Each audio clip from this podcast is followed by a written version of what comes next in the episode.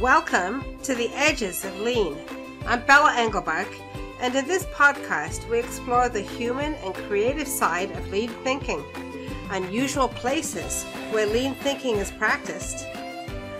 We meet people who are practicing continuous improvement in many different flavors and styles. So come along with me on a journey to the edges of lean. Episode 74 Continuous Improvement and Why Tools Are Not Enough with Martina Kuhlmeyer. Martina Kuhlmeyer has an impeccable lean background, including a Master Black Belt certification from GE. So, why is she not focused on lean tools these days? Let's hear her tell the story. Martina Kuhlmeyer, welcome to the Edges of Lean. Thank you for having me, Bella. I'm very excited to be on the show. It's so lovely to have you here, and especially because you're one of the women in Lean, and uh, I just love to have uh, women from the Women in Lean group uh, here. And um, one of the things we love to do in the Women in Lean is hear about our pathways. How did we move from what we started out in to where we are today in practicing lean and continuous improvement? So I would love to hear your story, Martina. Oh, thank you uh, for for asking that. Yeah, it was an interesting journey, and little uh, did I know when I got started. You know, I I am an engineer, and uh, but really never had that much interest in technology and the techie side of things. But I had a very good process mindset, and I enjoyed working on processes, and that's what how I started out. I started out as a process engineer. I worked in quality management and that journey got me to my first experience with lean. Uh, we had a, a, quick ramp up of a production line way back when. And uh, out of this quick ramp up uh, came many more hands on deck, but also many more defects and mistakes. And so we used the lean principles to really rescue ourselves out of a deteriorating P&L at the time and bring the whole production line back to a good status quo that was promising success commercially and also success for the people doing the work. So so it was really that's it's a it's very interesting because that is really that's classic lean light. It's it's in the plant right?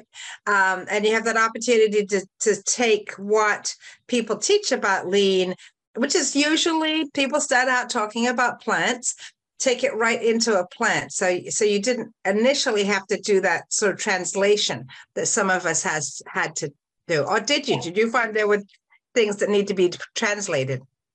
Yeah, later on. See, the interesting thing in my career, and you're right, this was typical shop floor lean, right? Building yeah. cell cell structure, right? Feedback me- mechanism in process, checkpoints, all of that built in quality, all of these uh, themes. Now happens that um, afterwards, this experience uh, attracted GE to my profile, General Electric, the capital business.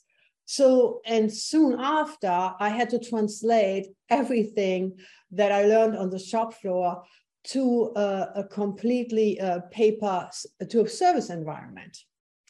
And since wow. that time, my whole experience in lean uh, happened to be in the service industry, in banking, in capital, in um, financing, and in insurance. So, Martina, that that must have been a culture shock for you. But I want I want to I want to just go back just for a moment to what you talked about about doing on that production line. So you you talked a lot about using lean principles um, to improve the productivity and, and de- decrease the defects. At that time, were you thinking about things like leadership behavior, or was it more about just the movement of product and in that, focus on the product? Yeah, in that particular uh, uh, process, we really focused on the design of the work and the workflow because that was the issue. And again, I was a fairly junior process engineer, so coaching leaders on lean principles they came way later.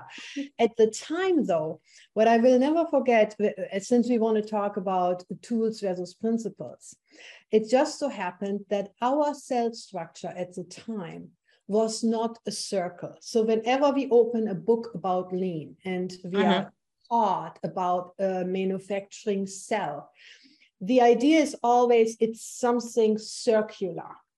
Uh, and so we didn't do that. We had a, like a train station, like it was a long line, simply because we manufacture cable assemblies that were up to two meters long. And so imagine now standing, having five, six, seven people in a small circle and trying to wheel these cable assemblies around and around, they would trip themselves up in it.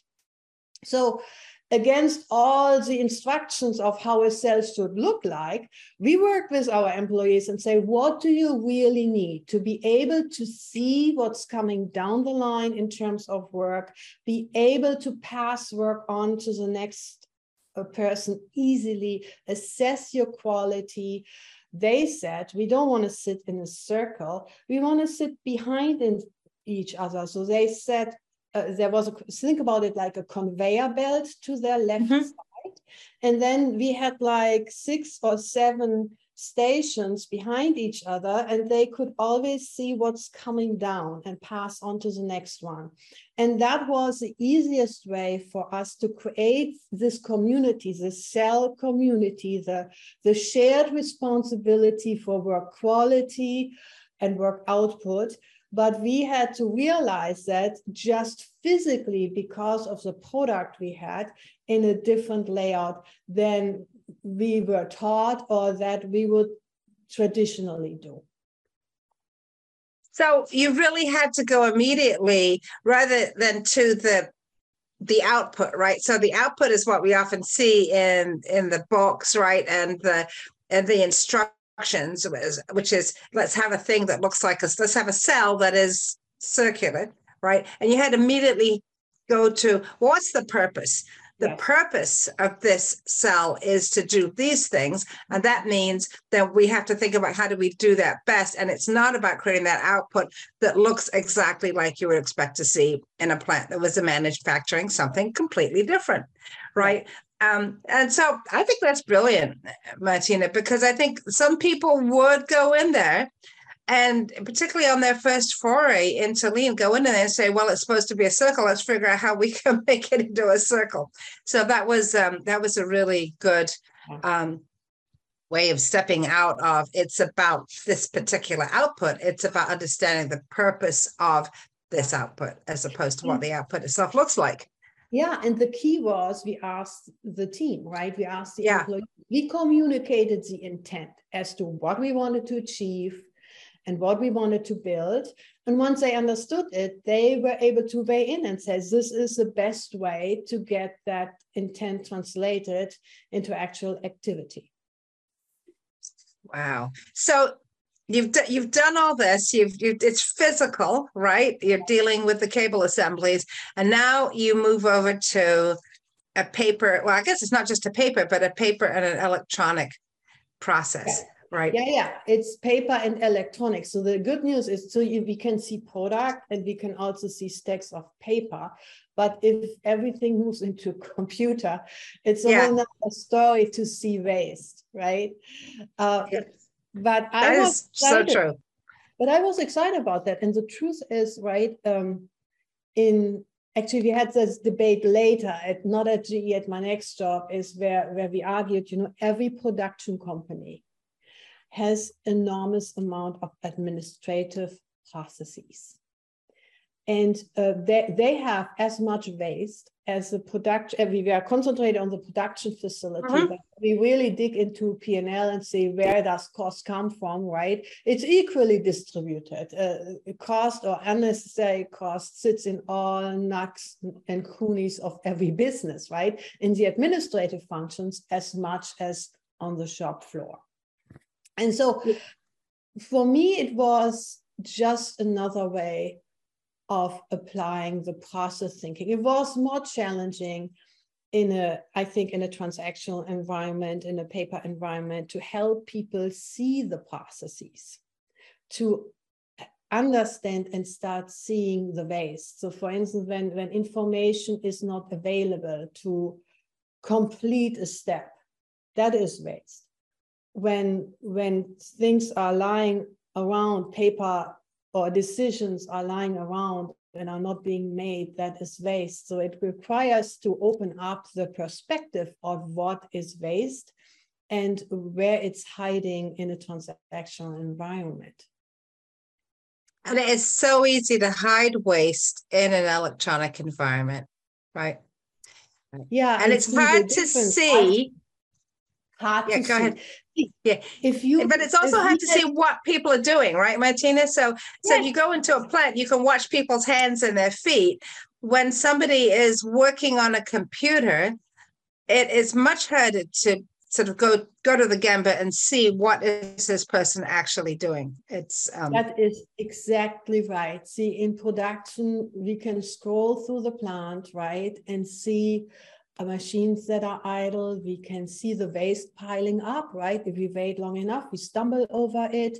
So it is very noticeable. And in a transaction environment, all you see is computers, people sitting in front of their desk. And today, with the remote work, you don't even see that, right? So Right, right. we literally don't know where to go for Gemba anymore, right? But what it requires is more communication and more training of the people doing the work.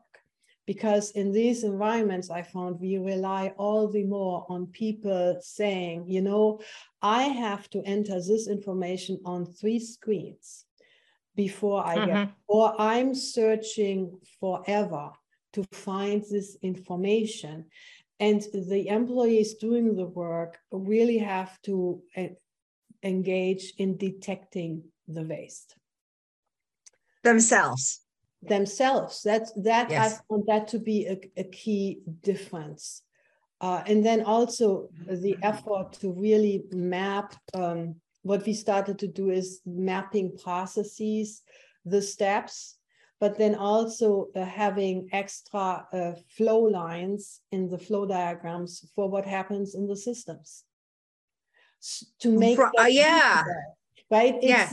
it's the visuals again it's to peel that out because reality is you you have a computer system right you buy it management never really sees it what what is transacted inside so we had to put effort, extra effort in to then say if the employee does this step this happens in the in the many computer systems or think about in in manufacturing it's very often that we do spaghetti diagrams and see the travel distance Yeah. See, where how far did somebody walk today? Yeah. Right.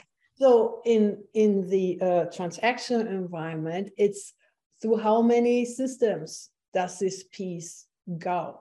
Because what often happens um, or happened is you buy one computer system one transactional computer system then you layer on top right? So it's like Mhm. you have this for that and that for this and da da da da da. You have all these systems and then in the end uh, really only the IT department really understands how work flows, right? And how stuff is and done. and the challenge with that I have found, and uh, you know, the IP, IT people are great, but they don't necessarily understand the work, right? They might know they might understand the workflow, but they don't understand the work yeah, itself. the- and the people who are doing the work have to be able to communicate that with IT. yeah.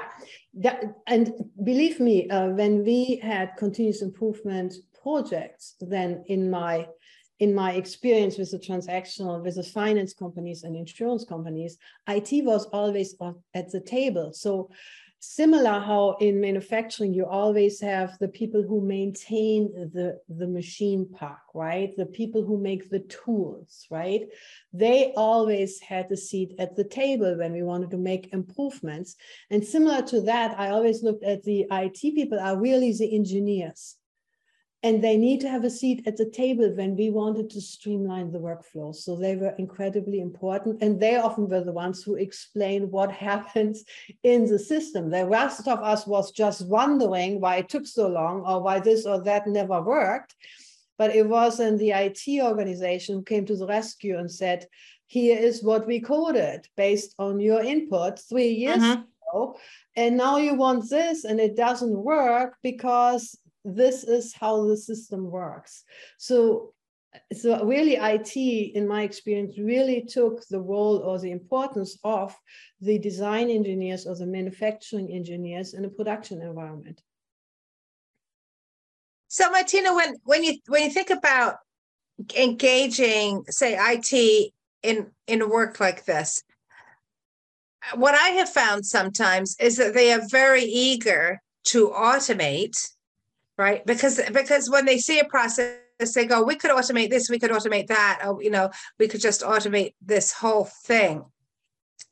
And sometimes you have to kind of pull them back and say, right, well, first we need to understand really what our output is, who the customer is, where it really needs to go before we decide which pieces are appropriate to automate. So I feel like there's always this struggle between um, IT saying, you know, we we could automate this, and they usually can, right? and people who are trying to you know really look at look at the the purpose of the process sometimes even try to decide do you should do we even need this process anymore and there's um um, it's always a delight to me when I work with somebody in IT who says who understands the importance of you know figuring out what is the purpose of the process what are we really trying to deliver here before they come in and suggest suggest a, you know an IT tool to plunk on top of it. And as you said, another one to plunk to put on top of that one yeah. as well. Yeah, I I mean I, I just sitting here thinking about that. I didn't have this experience, and that may also be uh, uh, the time, right? Everybody needs to save money, and I think there was a point where where the heydays of of automation, automate everything, uh, have been over simply because it's too expensive. And mm. the other thing is also really, we made sure that the I, our IT colleagues are really in it from the get-go on, on the journey of uh, experiencing lean.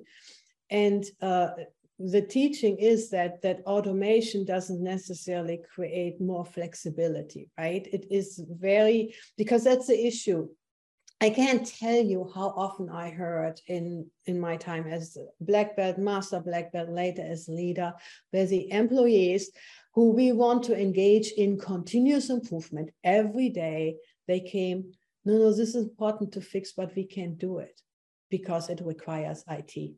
So this thing, we can't do it because it requires IT, that was just the song of the week. And so uh-huh. they, they patched everything around it uh, but never really got to breakthrough improvements because it required changes to the system. And then changes to the system uh, are as important as redoing the machine park, right? It's mm-hmm. important. Mm-hmm. And so, unless there is a strategic priority that warrants uh, making changes to the IT infrastructure, then it didn't happen. And that experience alone I think, taught everyone, the IT community, because they would then say, sorry, we, we totally understand what you want to do, but it's not on our priority list. We don't have the time or the budget for doing that work. And so I think the organizations I worked in really uh, realized over time that sometimes less is more, that that's less automation, automation mm-hmm. is, is um, like is the antithesis of quick change right? Because once automated you're stuck with it. Right right. You've built it you've built a railroad and that's now that's the only path you can go yes. down. Yes and so i think the the realization is that that less automation is more and and that there should be more leeway for people to create the work around it. At the end of the day the technology enables the work. The technology is not the work. And that is what I often found to be the, the wrong perspective, right? When we think as technology is the work, no, no, technology still enables the people to do their work. So uh, the workflow, the, the literally the, the work itself comes first. In my mind, that needs to be understood first and then we need to discuss to what extent current technology enables that or not. Yeah, yeah. So you're really you're really talking about something that you talked about back at the beginning of our conversation, which is about about focusing on the principles, right? That the, the principles are key, and then you're going to have outcomes based on what the work you do to achieve those principles. And that may or may not include the tools that people want to use. You know, just um, you know, whether that's an IT tool or whether it's, you know, somebody comes and, sa- and says, well, we should always do, for example, 5S, you know. Yes. It's yeah, that's a whole nother area, right? So I was, like many others, introduced to lean, and what was at the forefront was the tools we could use to make yeah better and i fell for it right and we started already already uh, as when i was a black belt using the DMAIC and DFSS. So we had these cool tools, right? And uh, when we used them, we looked great. And the tool is also a, a very um, tangible thing to complete, right? To complete, use a tool, complete a tool, and there's success, right? You fill out your A3 problem solving spreadsheet and there is success. And it's very, very easy in, in, the fun of doing and the activity to lose sight of the principles behind it and that is what what then can be a total downturner in any deployment when there is this overemphasis on tools without understanding the purpose behind it because then the deployment becomes very um, mechanical mm-hmm. and, and, and it, it resists it starts to resist literally any any morphing into the culture that is already there. It will always remain a standalone when we clamor too much on the tools and are not open to adjust or flex or modify the tools so that it serves the organization and its culture in the best way.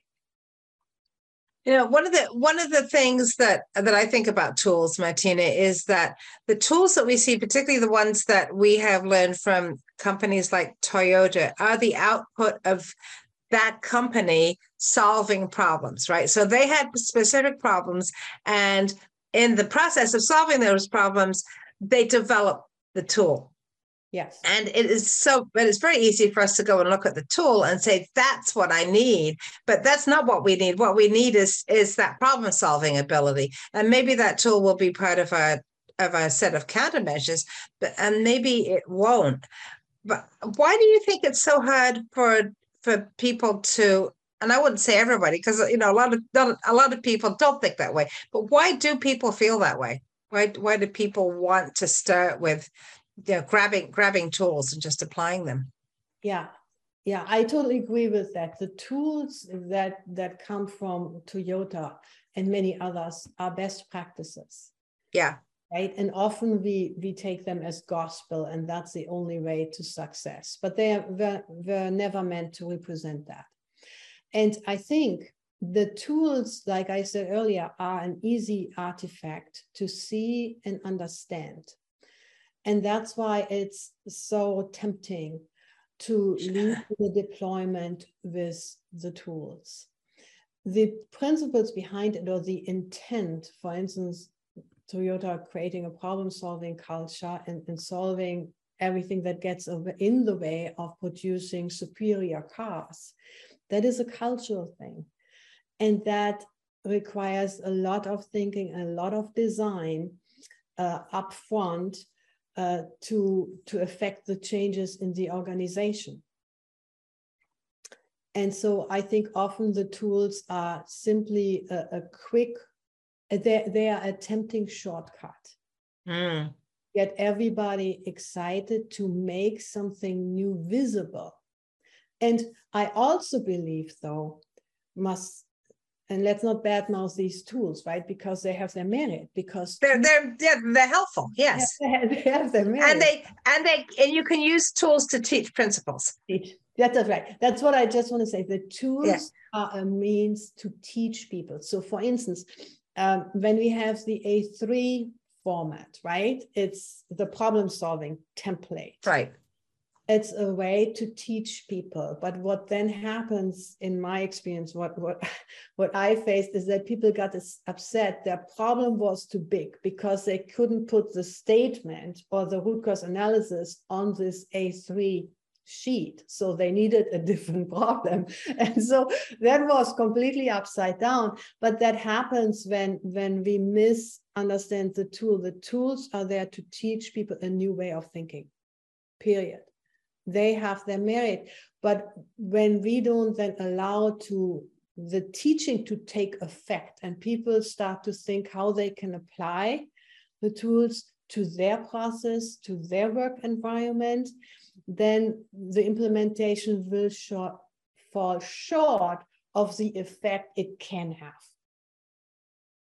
So what, what you're talking about is that the tool and we'll take a3 as a great as a great example teaches a way of thinking, right? But to learn from that, you have to think about your thinking.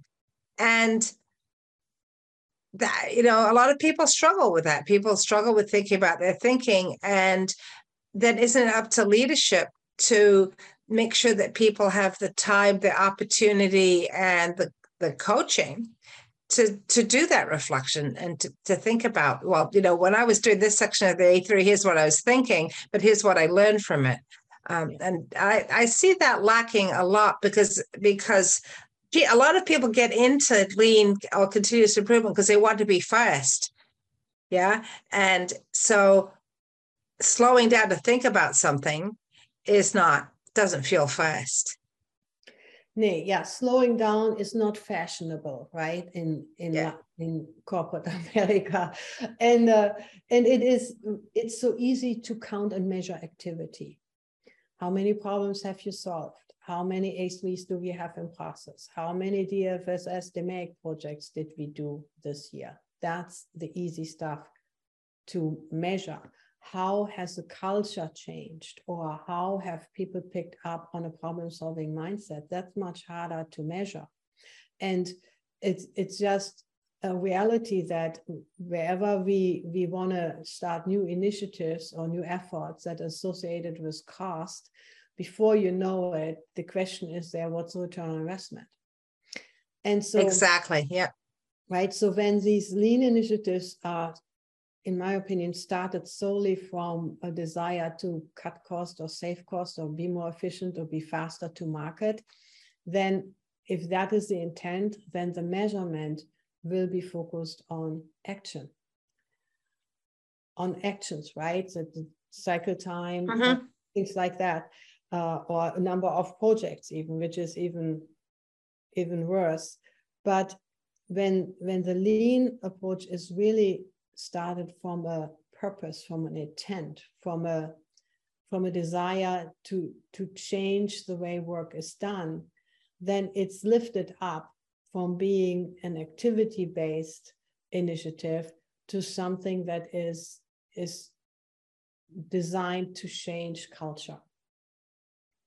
And with that, the measurements, I believe, will automatically also shift towards um, uh, leadership behaviors, right? Uh, larger problems solved, the ability to resolve conflict, the ability to establish clarity in the organization, the ability to have laser focus on what's most important in the organization. These bigger ideas behind lean getting lost when we are too focused on tools. And it's so easy, particularly if you do start with an early success, it's so easy to get excited and say, well, you know, if we could save, you know, $50,000 here, wow, we could save a lot more money there. And, um, and then start to pursue the dollars as opposed to pursuing the cultural change. Yeah. So when you talk to leaders, Martina, about this, do you find that there is a shift in in overall business culture that people are more willing to listen to this type of approach? Yeah i can't um, i can only speak to the organizations i was a part of right? And so i always experienced a, a shift from the experience of implementing tools towards harnessing the cultural benefits from it. And what then typically happened is that the the approaches the the leadership approaches and the organizational the operational approaches would merge right? I to driving operational excellence requires also certain leadership behaviors so it's like the the the yin and the yang or no, yeah of the same point right and so with all these operational improvements no matter how great the tools are and even if the tools were adjusted without the leadership support to drive an environment for continuous improvement, for innovation, where people are safe to raise issues and concerns, uh, any continuous improvement effort will, will die on the vine sooner or later. So to make these uh, continuous improvement programs that in my experience always and maybe I, I, wasn't at the right companies or i didn't lead it the right way we always started with a crisp focus on tools because it was a tangible but then mm-hmm. I had several experience where we pivoted over to integrate the principles behind leans into leadership expectations so the the whole concept of we we need to learn adjust and adapt. We need to have room for people to fail and learn. We need to um, foster continuous improvement we need to uh, respect the individuals. We need to collaborate above and beyond departments. We need to drive clarity in our organization as to what is the most important work. All, and you name it, all of these things that we build that into the behavioral expectations for leaders and employees alike so that there was a clear expectations how leaders should show up in this environment where we wanted to make sure that continuous improvement and innovation is is alive for the long haul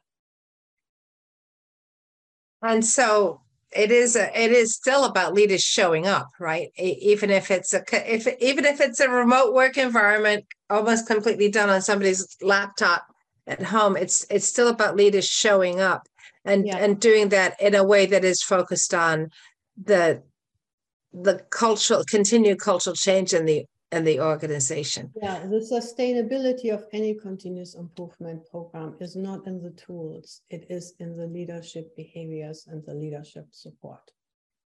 Uh, and we've seen that, right? We we've seen that where. Uh, a, a well-known and influential leader leads a company and or an organization and they yes. almost immediately revert to the the former way of working. Absolutely. So that's that's the the best example to see that it's really dependent on on the ceo from the ceo down right? So all ranks of leadership uh, to what extent these these efforts and these principles frankly are alive in the company. What kind of work are you doing now martina? Well i've i've done now 30 years working large comp- uh, organizations doing operational excellence, continuous improvement work, and then mentoring and coaching leaders on how to show up to maintain this environment, I decided to start my own business. I have uh, um, my own business now, and I'm helping CEOs and founders build a more resilient team so that they can scale and win in the marketplace. And behind a resilient team are a lot of the lean principles because like lean is for humans lean is meant to mm-hmm. help people be more productive at work and they are more productive when they can enjoy what they are doing when they have psychological safety when they feel they can raise issues so a lot of these lean principles help to build a resilient team that can uh, run day-to-day operations independently, can make decisions, can collaborate with each other, can recover from setbacks. And I think this is what companies, small and big ones alike, need in today's world. So I cobbled all my experience together and uh, created a program that's called Power Up Your Team. And I'm helping founders and CEOs build a more resilient team so they can step up and bring their company to the next level of success. That is that is so needed because I have seen so many people, uh, particularly in startups. Um, you know, they're focused on the idea, right? They're fo- they're focused on Yes. on the product, and as soon as they start to grow and they start to bring in more and more of a team, they're throwing in more and more variation, more and more volatil- volatility about how that team's going to work.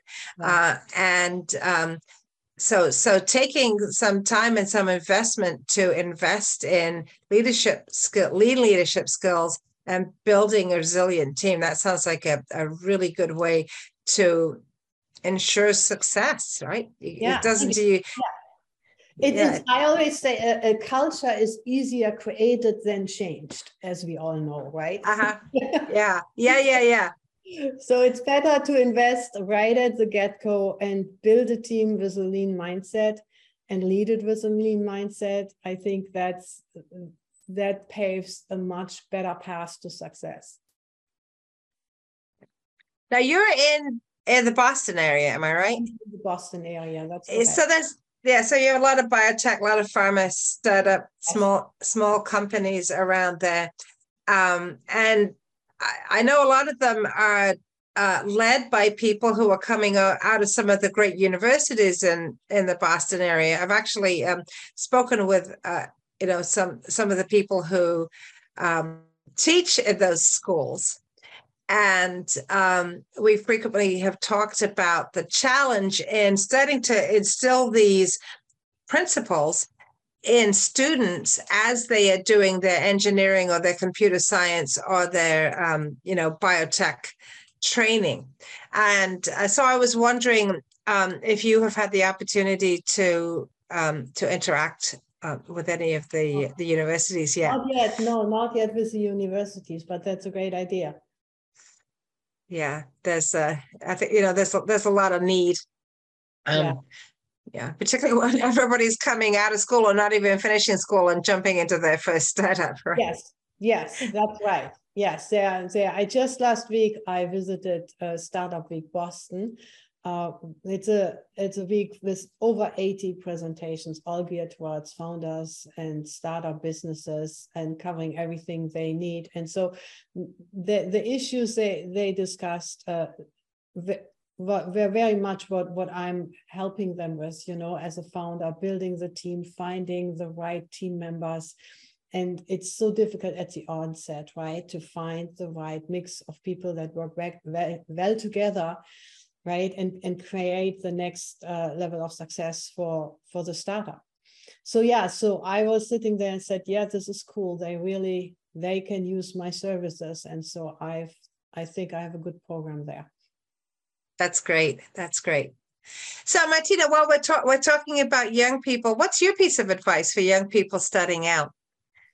I think uh, step into the workplace and try it out and have a very strong compass on what brings you joy. If you're starting down a career that doesn't, or uh, uh, have a job that doesn't bring you joy, it's a very tough feat to stick with it for the next 30 years. So the Yeah. sooner people can figure out what motivates them, what inspires them, what type of work brings them joy, the better they are off. I, I love that advice. That's that's great.